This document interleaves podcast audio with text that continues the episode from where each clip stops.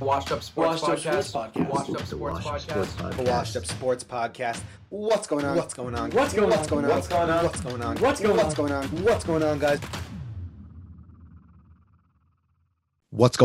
Welcome back to a Washed Up Sports Podcast. This is episode 43. My name is Evan Klein, and I'm glad to be joined alongside my co-host, Max Lindley.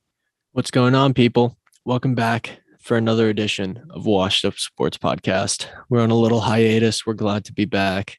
Episode 43 coming at you right now. Absolutely. We are an authentic sports commentary from the perspective of two washed up athletes. So, Max, going back a little bit, no episode last week, but we did a live stream instead on Instagram, and that was awesome. We have Pick'em to catch up on. You're up by a score of 6-3 right now. It's comeback season, dating back a while. So we're up to date now. Max is up 6-3. Going a little bit into the week 6 of what happened in around the NFL. I have to start off. So today's Tuesday, we're recording, but on that Monday night game, we had Bills Titans. And Sean McDermott at the end, they had 4th and 1, in the red zone, and decided to go for the QB sneak. Josh Allen slipped, couldn't get it. And, people are criticizing, do you go for it there? Do you kick it to tie the game and go to overtime? I think with Josh Allen, one of the best running quarterbacks in the league, you got to go for it. I don't hate that play call, but that just sucks if you're a Bills fan, because that's not how you want to lose a game after an entire game. That's the worst way to lose a game. Didn't you just have a feeling that game was the Titans game? Like, I just had a feeling it was going to be the Titans week. They got their ass kicked, not their ass kicked, but they got beat by the Jets a couple weeks ago. They haven't found their stride. They got both the receivers back. You have Julio making an insane catch on the sideline. It just kind of felt like the Titans were going to get a W, and it was wild the way they did, but they did get a W. Yeah, they did. And I know, after that Derrick Henry run, which one? The long one, the one that went all the way to the first touchdown. I was just saying he had a bunch of long runs last night. Yeah, no, he went off. But the thing is, after that touchdown run, I was like, yeah, I think the Titans are going to hang around in this one. Originally going into it, I was like, I thought the Bills were going to go in there and get a nice easy win, but it didn't. It was not that way at all. So, that's interesting. Maybe humble the Bills up a little bit. They felt like the king for a little bit. So maybe humble them up a little bit and see what happens, because I think that obviously the AFC East, I'm pretty confident that the Bills are going to win the AFC East. But it's either the Bills or the Patriots. Yeah. And I don't think the Patriots are going to beat the Bills twice, or I think the Patriots have a shot at beating the Bills just because of the way that they play. Defensively, we can get into this when they play. And I think they play in a couple weeks, but I think it'll be a good matchup, Patriots Bills this year. Yeah, I just don't. The way the Patriots have been losing a lot of close games, I just don't know if we have, everything that it takes to win more games than they are winning. I feel like they're just like a more complete team right now.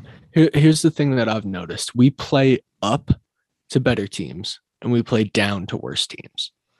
We play at the level of the other team, and that's a problem, because the bad teams you want to fucking dominate, and that's a telltale sign of a good team if you're able to dominate bad teams. Yeah, Exhibit A was the Houston game.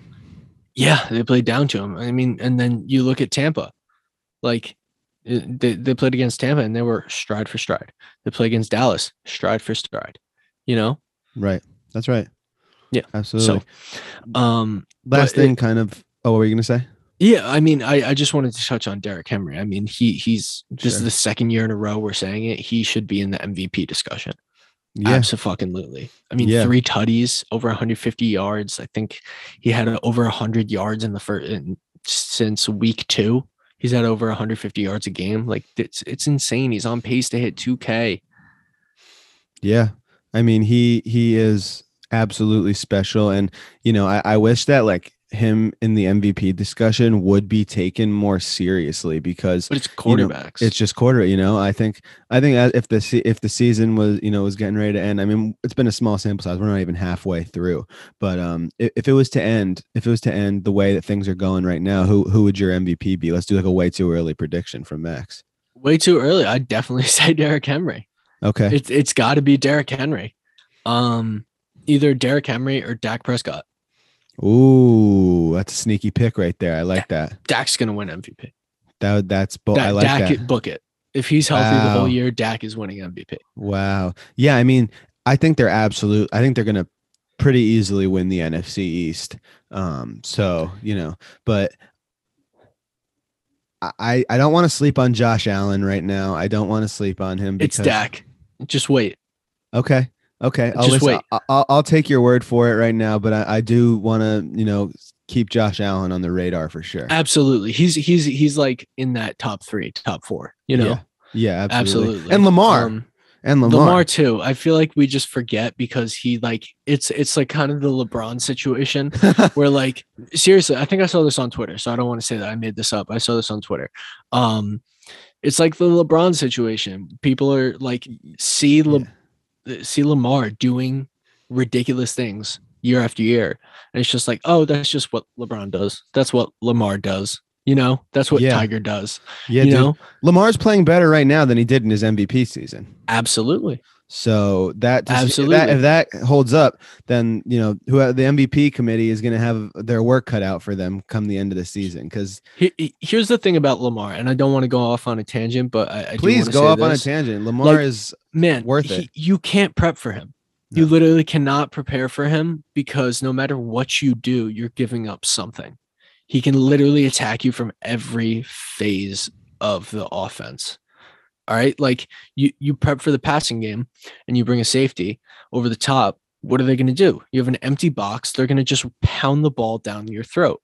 You take that safety, make it a strong safety, bring it down. You load the box, try to stop the run. What are they going to do? Hit you with a quick play action pass or just a quick slant because you don't have those guys there because you're loading the box to stop the run. Yeah. You see absolutely. What I mean? Like I do. And then you have Lamar who like, at any time, literally any time, can just go. So like a pass play can become a 40-yard run play by Lamar just because of the coverage that the defense is in. You know, so they're in man-to-man coverage. Everybody has a man. They're not in zone. Who the fuck is going to tackle Lamar once he gets past those linebackers? Absolutely. And dude, the thing is, for me, it's like J.K. Dobbins not there. Like that would make a huge difference. But like, even with Latavius Murray and Le'Veon Bell, it's like those guys and Devonta Freeman. Yeah, Devonta Freeman had a good game the other day. Yeah, like last week, I know like Latavius and Le'Veon both had 8 carries and both of them scored a touchdown. But it's like when you have the threat of Lamar running the way that like he's so dominant with that, it's like not even an issue to not have a good like star running back or like have Dobbins out. It's like not even like a huge worry. So exactly, it's like the comparison of like a team like the Patriots. I hate to tie it back, but we're getting into them next, so whatever. It's like the Patriots. If you have a wideout that can spread the field, that literally has the ability, they don't even have to do it every play, but has the ability and makes you bring a safety over, being like, holy shit, we can't leave this guy one-on-one. That opens up the entire playbook. So having a guy like Lamar, who literally the same thing, just running and passing from the quarterback perspective, it's like, holy shit, we can't load the box. We can't have a safety up top. Like you literally, it's impossible to play defense. Right. Yeah, no, absolutely. I'm very impressed with what the Ravens have been doing so far. Yeah, I mean, it's been crazy. And the last thing I want to talk about real quick before we just like discuss a little bit about the Patriots was the Steelers and Seahawks game, which was crazy. I just want to say like TJ Watt is unbelievable and I'm still all out on the Steelers. Blow that shit up because like Ben Roethlisberger has one foot in the freaking grave right now. I think Ben Roethlisberger is absolutely brutal. Like at Steelers this point, are dead. At this point, I'd maybe rather have Dwayne Haskins if I'm the Steelers, put him in instead of Roethlisberger. What's their record right now? They have a good record, so you got to play for the postseason then.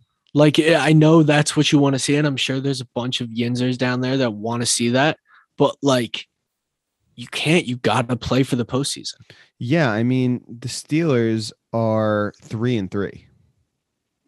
They're in last place in their division. It's still, I know. It's so early. I know. It's so early. You got to play for the postseason.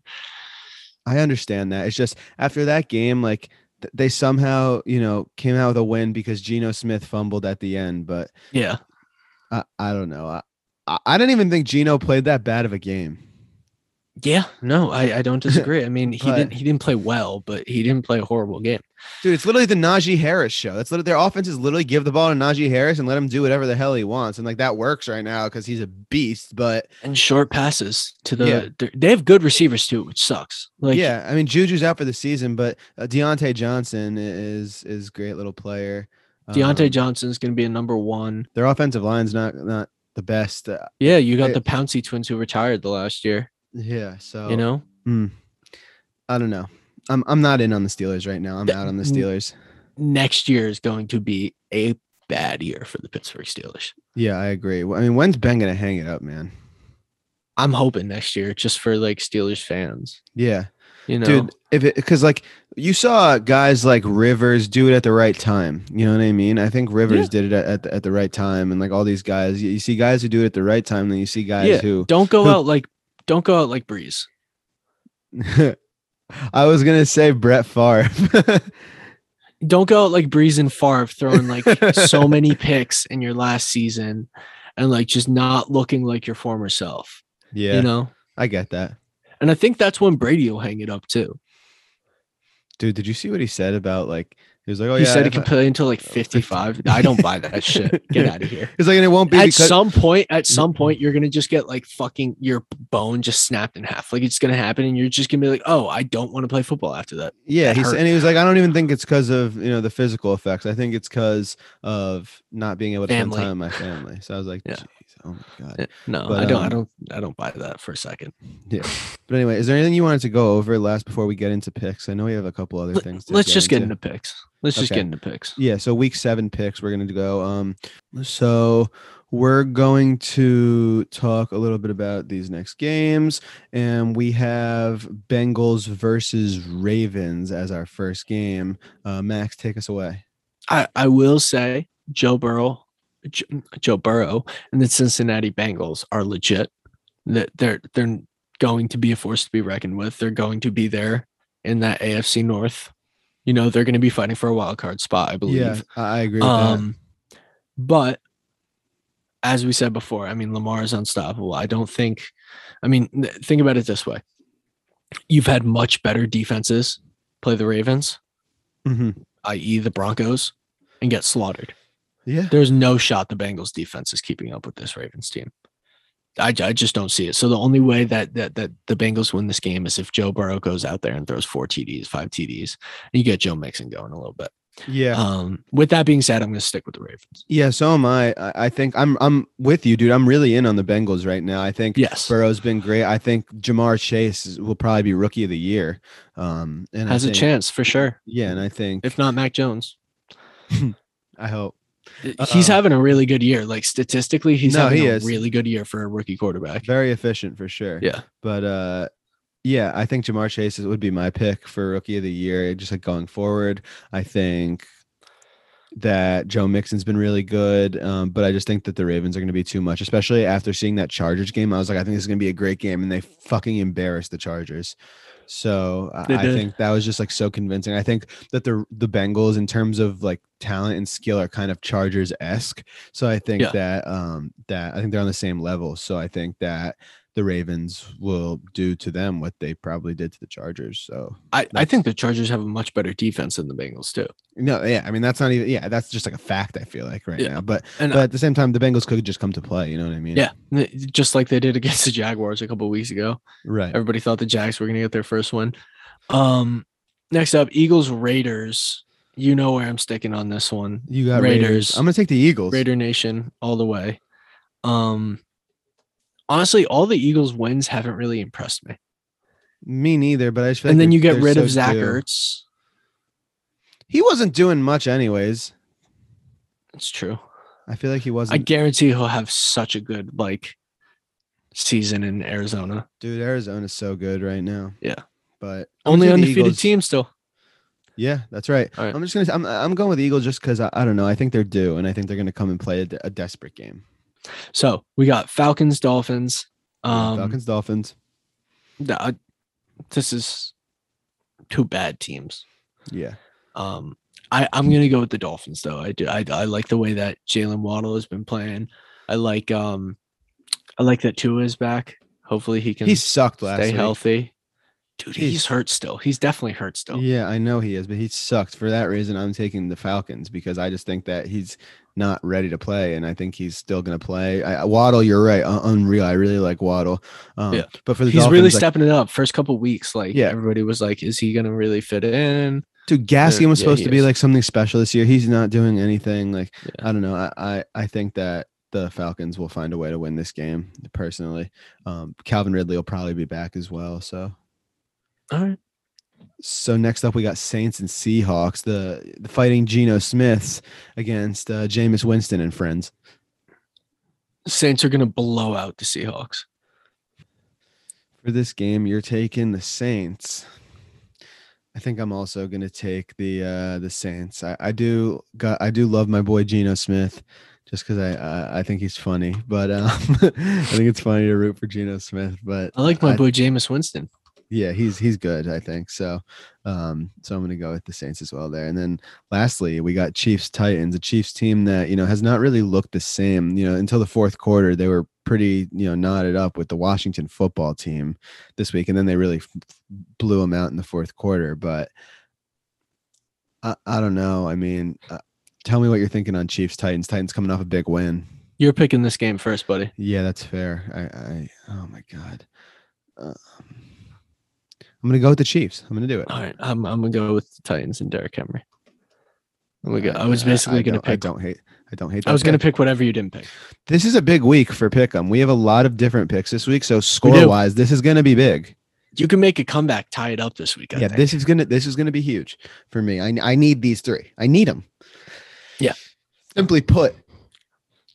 But yes. So that's Pick'em, everyone. Good to have that back. Always keeps things interesting. So before we get into our interview today, our interview today is with Andrew Rappleyea. He is class of 2023 tight end at Milton Academy in Massachusetts. A lot of Power 5 offers for college. Got to catch up with him, talk about his season and his recruiting process and everything like that so far. So we're going to get a quick word in from our sponsor before the interview now.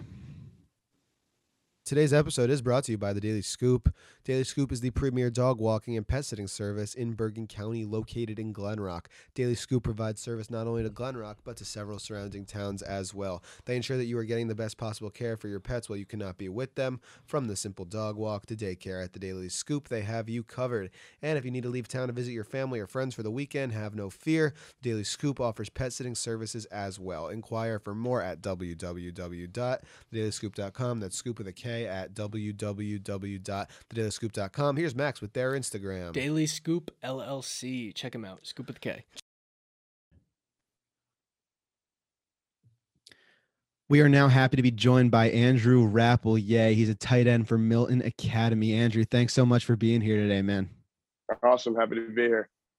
Great. So we're just going to get into a little interview, talk about a few things football related. So, you didn't start high school at Milton Academy. You played your first two seasons at Lourdes back home near where you're from in Millbrook, New York.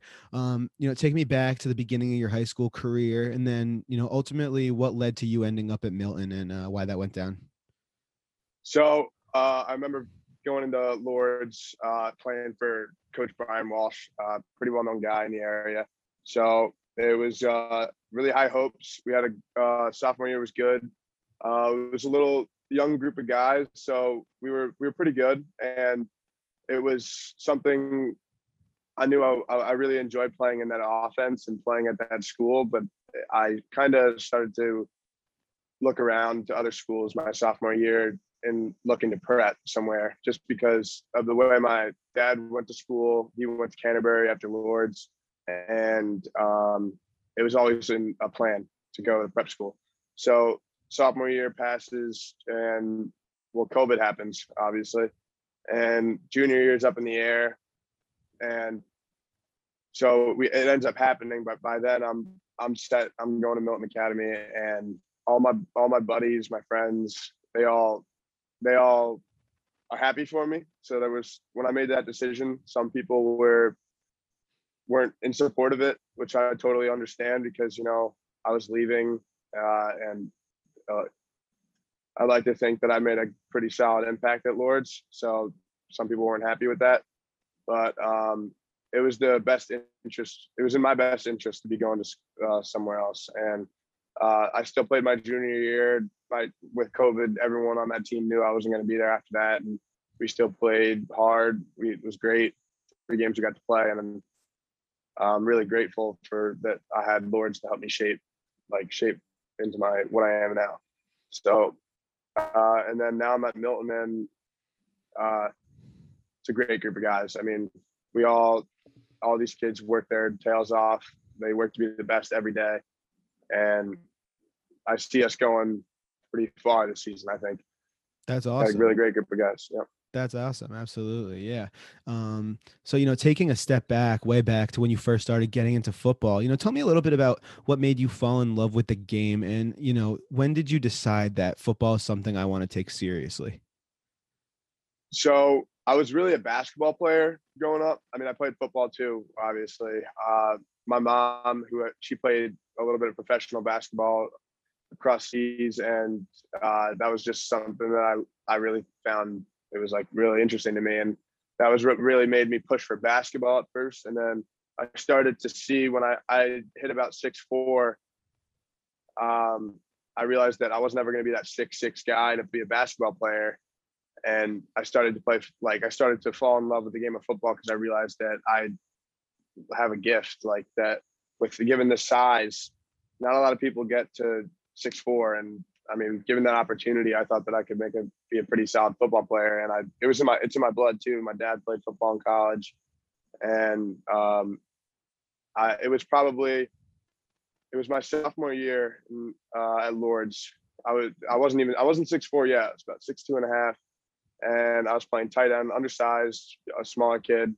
But I was doing pretty well. And that was when I started to realize, and my brother who's an athlete at Wake Forest, plays football there.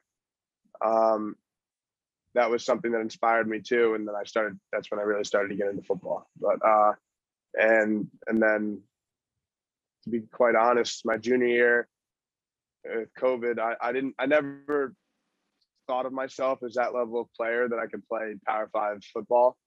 I never really trained like that until my junior year, right before COVID hit. I was like, okay, like it's junior year now. Like, you either got to step it up or you're going to miss a shot. And I worked really hard with my buddy, my best friend, Charlie Mulally. I worked really hard with him, and me and him, like, he's at Pennie School doing great now, actually. And me and him, like, we really worked at it to get to where we wanted to be. And COVID, after that junior COVID year, everything just, schools just started to pour in. And yeah, it just blew my mind, to be honest. But that's awesome. So now it's different now. I have a mentality where, like, I'm working every day is like a grind now, and to get to be as good as I possibly can. So yeah. Yeah, absolutely, man. You know, so tell me a little bit about, you know, Milton's season so far. You guys are sitting at 5-0, top of the league. You know, tell me a little bit about what the season's been like, and you know, what's led to this success that you guys are seeing so far. So we're actually 4-0. 4-0. Okay, I missed one. Okay, my mistake. Yeah, no worries. We're 4-0, and we've been playing. The instant change in being at Milton was the level of play. I mean, no disrespect towards Lourdes. It's just being at a prep school league.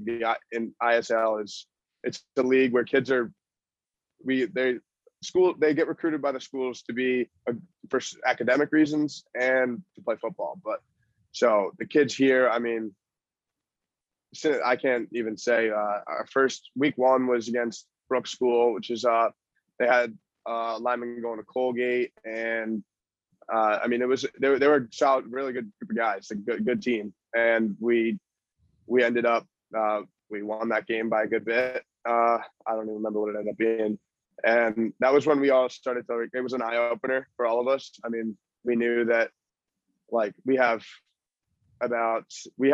probably 15 kids, close to 15 kids who I can see playing college football, not at all different levels, and that's impressive because I mean. College football at any level is college football, and but I definitely noticed the change in play. I was playing with more kids that I felt like much higher level athletes, and the bond between the team, it was instant. I mean, when I didn't know how it fit, and when I got here, I mean, it was instantaneous. Like we are all getting along great, and on the football field, chemistry was there. My quarterback, Jake Boltschlag, great guy. Throws a very good quarterback too.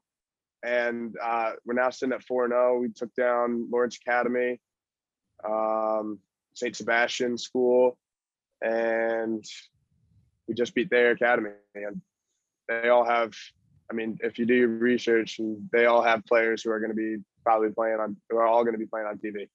So yeah, it's been great. And I'm hoping we can keep it up. Yeah. We're not slowing down now. Right. Yeah. Yeah. Absolutely, man. So, getting a little bit into the recruiting process. So, tell me so far about how that process has been for you. What's that been like? You mentioned a little earlier about, things were up in the air with your COVID season and everything. Tell me a little bit how maybe that impacted it and, football for you. So yeah, just like get into that a little bit for me. So, Wake, my first school that had really recruited me was Wake Forest, where my brother, as I said before, plays. Mm-hmm. So Wake Forest is a very good, right now they're 7-0. They're either 6-0 or 7-0. Yeah. Newly ranked. So it was when they started to recruit me, I was really like, that was when I saw that things were going to start to hopefully pick up. My recruiting was going to start to, the way I witnessed how I saw how it went down with my brother. And once one came, they just all started to pile up, and not just pile up. The recruiting just gets hectic. But at the time, it was small little letters and little edits and stuff like that from Wake. And that was throughout the end of my junior COVID season. But leading up to that, I trained really hard, but I never really thought of myself that I didn't have that confidence that I was that level of player. And when it started to pick up, that's when I really started to see, I was like, okay, I started to build confidence in myself. And I think it's the greatest thing I ever did. So, yeah, no doubt. So, 24/7 Sports ranked you as a top 25 tight end in the country in the class of 2023. Tell me a little bit about, what comes with that, what it's like to be honored in that way, and how it feels to be, recognized for your on-field accomplishments. So rankings are rankings. You can see them how you want to. I'm trying to stay humble about it. Of course, my parents raised me to be that way. And I have the mentality that every game when I step on the field, that ranking doesn't mean anything to me, because I'm going to play the hardest, and in my mind, I'm the best player on that field every single time. So rankings nationally, they can say what they want to say. We'll see it all. This is high school now. College is when it really gets big. So yeah, man. But but it's also, at the same time, I look at it like that, but I'm also very appreciative that I'm being recognized in that way. So, because that's a big deal. Yeah, 100% a big deal, no doubt. So, you know, you were talking a little bit about your brother who, you know, went to Wake Forest. So, you know, he also went to Milton Academy, you know, and you have an offer from Wake Forest. You said they're one of the first to come along. You know, has your brother helped you through the recruiting process at all? And like having been in that place before, like has there kind of been like a bond there for him, like helping you out with the process? And maybe any family persuasion towards Wake Forest coming from him? Well, for sure. And my mom, my mom played at Virginia too, and that was the second school to follow right after Wake. So, but the relationship with my brother only got stronger since it. I mean, because it was something that me and him had talked about since we were kids. It kind of happened. The same thing happened to him early in high school. It clicked that he could make something of himself, and that's when I started to realize that our relationship only got stronger. And I vividly remember when I was on Zoom with the tight ends coach at Wake Forest, when I got offered my first scholarship, my brother was right there. And it was like, just hugged him. And it was like we did it, like, cause he's there. And that's something that I've dreamt of my whole life. I dreamt of it in either basketball or football, but it came in football, and I'm just very appreciative of it. And my family, believe it or not, yeah, they love Wake Forest. They do, but they don't push me in really any direction. They know that the school is going to feel right when I'm there. And so really they're just saying, take my time in my process. I'm setting some official visits. Not yet. I'm going to set up some official visits after this season to really give me an idea of where I want to be. And so they're really open to anything right now. But I can say with confidence that it's going to be somewhere where I'm going to get the most out of school and football. Yeah, absolutely, man. That's what it's all about, you know, student athlete, right? Yeah. So, you know, I had to ask, as I'm a big Rutgers fan, I'm from New Jersey. So, you know, I had to ask about my boy, Coach Greg Schiano. You know, tell me a little bit maybe about any conversation you've gotten to have with Coach Schiano. You know, I wanted to get your thoughts on him because, you know, I've heard he's an absolutely electric guy. So Schiano, I mean, he's a great dude.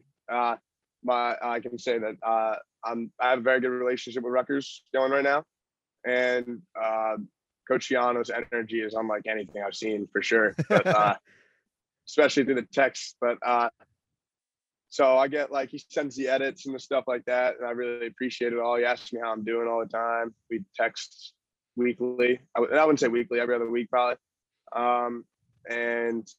But yeah, I have a good relationship with Rutgers. Nunzio Campanelli, the tight ends coach there. Yeah, of course. He's a great guy. I'm close with him too. So yeah, Rutgers. Schiano's a great dude. I can say that. I've met him three times in person.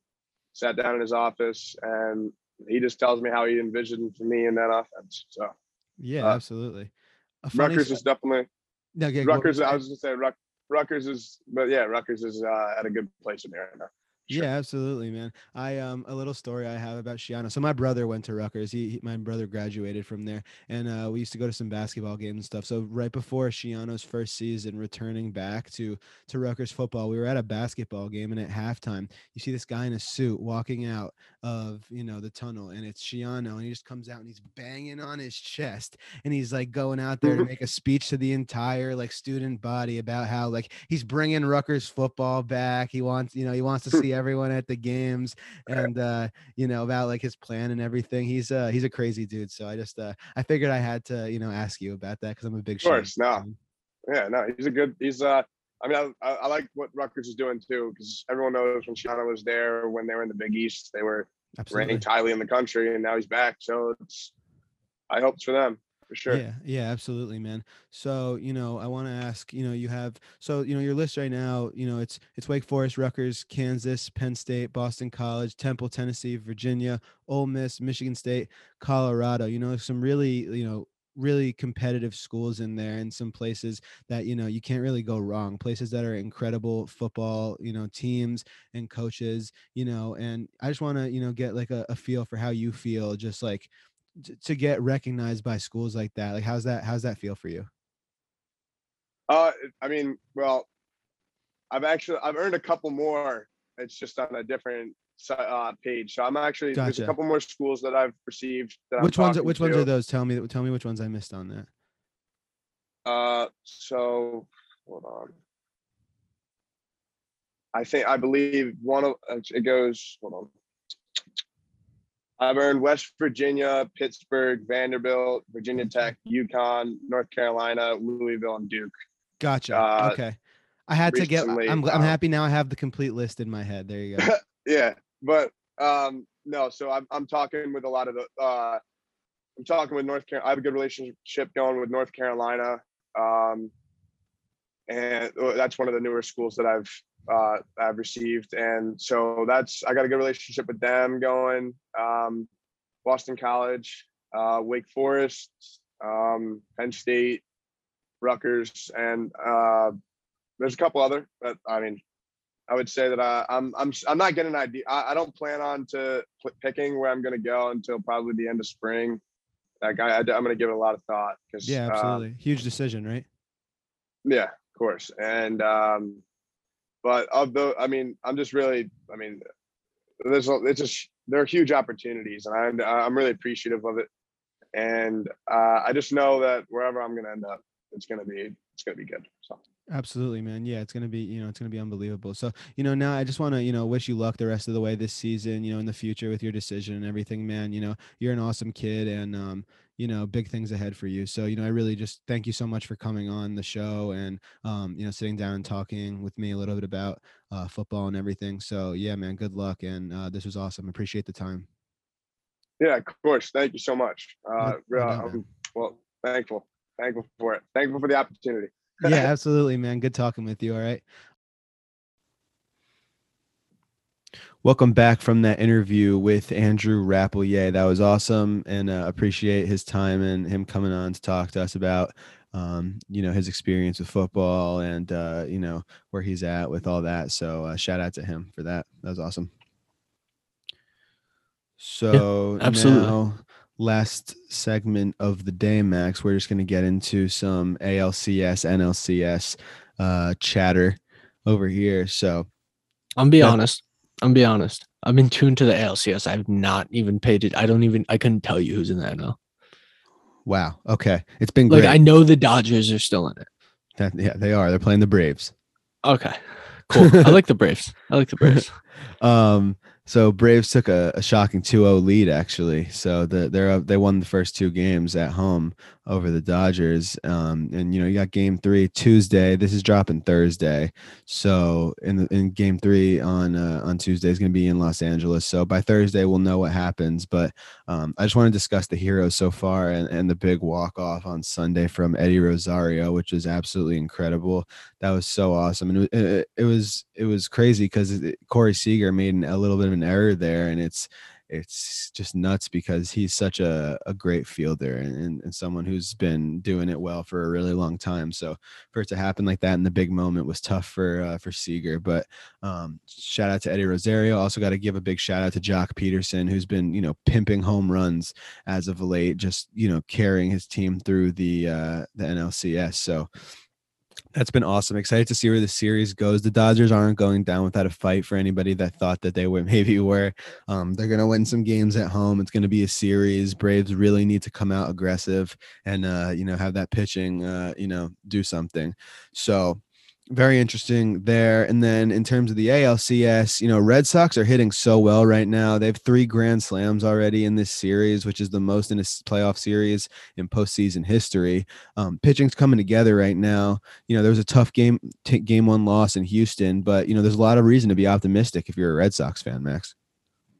Absolutely. Just to go back to the Braves, dude, what do you do about Acuna if you make it to the finals? Not the finals, the World Series. Well, I know. But you made it to the World Series without him, dude. I know that. Wouldn't that be crazy? No, but then what do you do with him? Do you keep him? Yeah, and do you deal him and try to get other stuff? Nah, they're gonna keep. He's their best player. I know. He's their best. The thing is, just like it's an interesting situation because you get to the NLCS without him. Dude, yeah, but think about it. They're already here with that team they have now, and he makes them that much better. That's true. So I think that's interesting. But yeah, so Sox look good, though. Sox look good. You know, whatever happened in the second half of the season with the Red Sox, people were criticizing Chaim after the trade deadline and everything. Throw that out the window, because this playoff team is a different team. They're a different team right now. The pitching has been good. They're piecing together the bullpen with starters in the bullpen, the relievers that they want to have out there, and they're just hitting the crap out of the ball. It's insane. And you know, they got another home game tonight. They on Tuesday, another home game Wednesday. Then this will be dropping Thursday, where the Red Sox will either have won the series if they win these two, or they will be heading over to Houston for the following game. So, you know, JD Martinez has been absolutely killing it. Rafael Devers killing it. Kike Hernandez, the hottest hitter on the planet right now, by far the MVP of the playoffs so far, and it's not even close. It's just not even close. He's been actually incredible. He's batting 500 in this. He almost hit for the cycle the other night. Yeah, he's almost triple hit for away. The cycle twice. He was a triple away. Yep, he is killing it. Kike has been unbelievable. Thank God he's on a 2-year contract, because, you know, otherwise this guy could look for some serious money after the season. So for him to, you know, have one more year with the Red Sox, yeah, I'm very grateful for Kike Hernandez right now. He's been unbelievable. So I'm happy with where the Red Sox are at, and I think you got to just come out and you got to hit the crap out of the ball. Keep doing what you're doing, and, you know, piece together those bullpen innings, because, you know, go to that World Series and go get it. You know, everybody has been trying to tell that Red Sox team who they are all season, what they can and what they can't do, and look where they're at now. You know, yeah. People didn't even think that at one point they were going to make the playoffs after being the hottest team in baseball in the first half. So last thing kind of I wanted to touch on there was opinions on this. Yeah, so on that first game one, you see, you know, Correa pimped that home run and pointed to the watch and said, "It's my time," started banging on his chest and all that. And then yesterday you have Eddie Rodriguez go 6 strong innings, 3 earned on one swing to Kyle Tucker. But you know, 6 great innings, and he gets out of that 6th inning and walks to the dugout, starts pointing to the watch, you know, dish it back out to Correa. You know what time it is. Right. And then Cora absolutely flipped out on it. Yeah, Cora needs to shut the fuck up. You think so? So he was absolutely. That is old school baseball shit. Come on. That's the same thing as like 3-0, don't swing. Dude, well, listen. That's the same thing. Listen to what I think. So the reason he did that, so Cora was saying, "No, don't do that, not now." Cora was saying, you know, don't wake up the monster. At the end of the day, you know, once we win this series, then you can say whatever you want, but let's win this freaking thing first, which I respect. I know you think that you're all for that, but I don't mind him saying, "Hey, let's focus on these games right now, and then at the end when we beat them, you can, you know, shove it in their face." No, I get it. It's just like, I think that's stupid to be worried about waking up the monster. You know what I mean? Like, you guys are the monster. Fucking slaughter them. Like, don't worry about the other team and what you're doing. Like, just, it's time. Let your guys get hype. Think about how deflating that is. You come to the side, to the dugout. You're all hype, and then you see Cora like, no, like you just fucking struck out the yeah. But Cora gave him a hug after and was like, "No, I know. It's just more like, I don't know. I feel like." It's just let them be. I understand both sides. I definitely understand. I do too. I just wish Cora, like when I was watching that and I saw Cora do that, I was like, "Cora, stop." It like made me cringe. Yeah, I just, Cora's been so good for the team. He has. The players really get around, you know, what he's doing. So, so yeah. He's young too, dude. Oh yeah. I didn't notice how young he was. Yeah, he really is a young manager. 46. Yep. That is young for a manager. Max, any final thoughts on the ALCS before we wrap things up here today? I don't know what's going on with Chris Sale, my guy. Yeah, that's fair. He hasn't been himself in this playoffs for sure. Yeah. I don't know. I don't know what you do about that. Like, you get into the World Series. How's your starting lineup looking like? Your pitching rotation. Right. Is he still your number 2? Yeah, I can't answer that right now. It's a very good question. You know, who's going tonight? I believe it's Pavetta. I just have to double check that, because as of last night, they hadn't announced a starter yet. So we are going to wrap things up now. Thank you for listening to episode 43. This has been fun. Max, final thoughts? Go Sox. Go Pats. Trying to think. Follow the Instagram. Subscribe to the YouTube. There you go. You know, definitely do that. And, you know, catch us next week for 44, guys. Take care. Hey, guys. Thanks for watching. Be sure to check out the rest of our channel and subscribe. Make sure to follow our Instagram and maybe consider subscribing on Patreon for our bonus content. You can only find it there. I promise it will be well worth it. Thanks.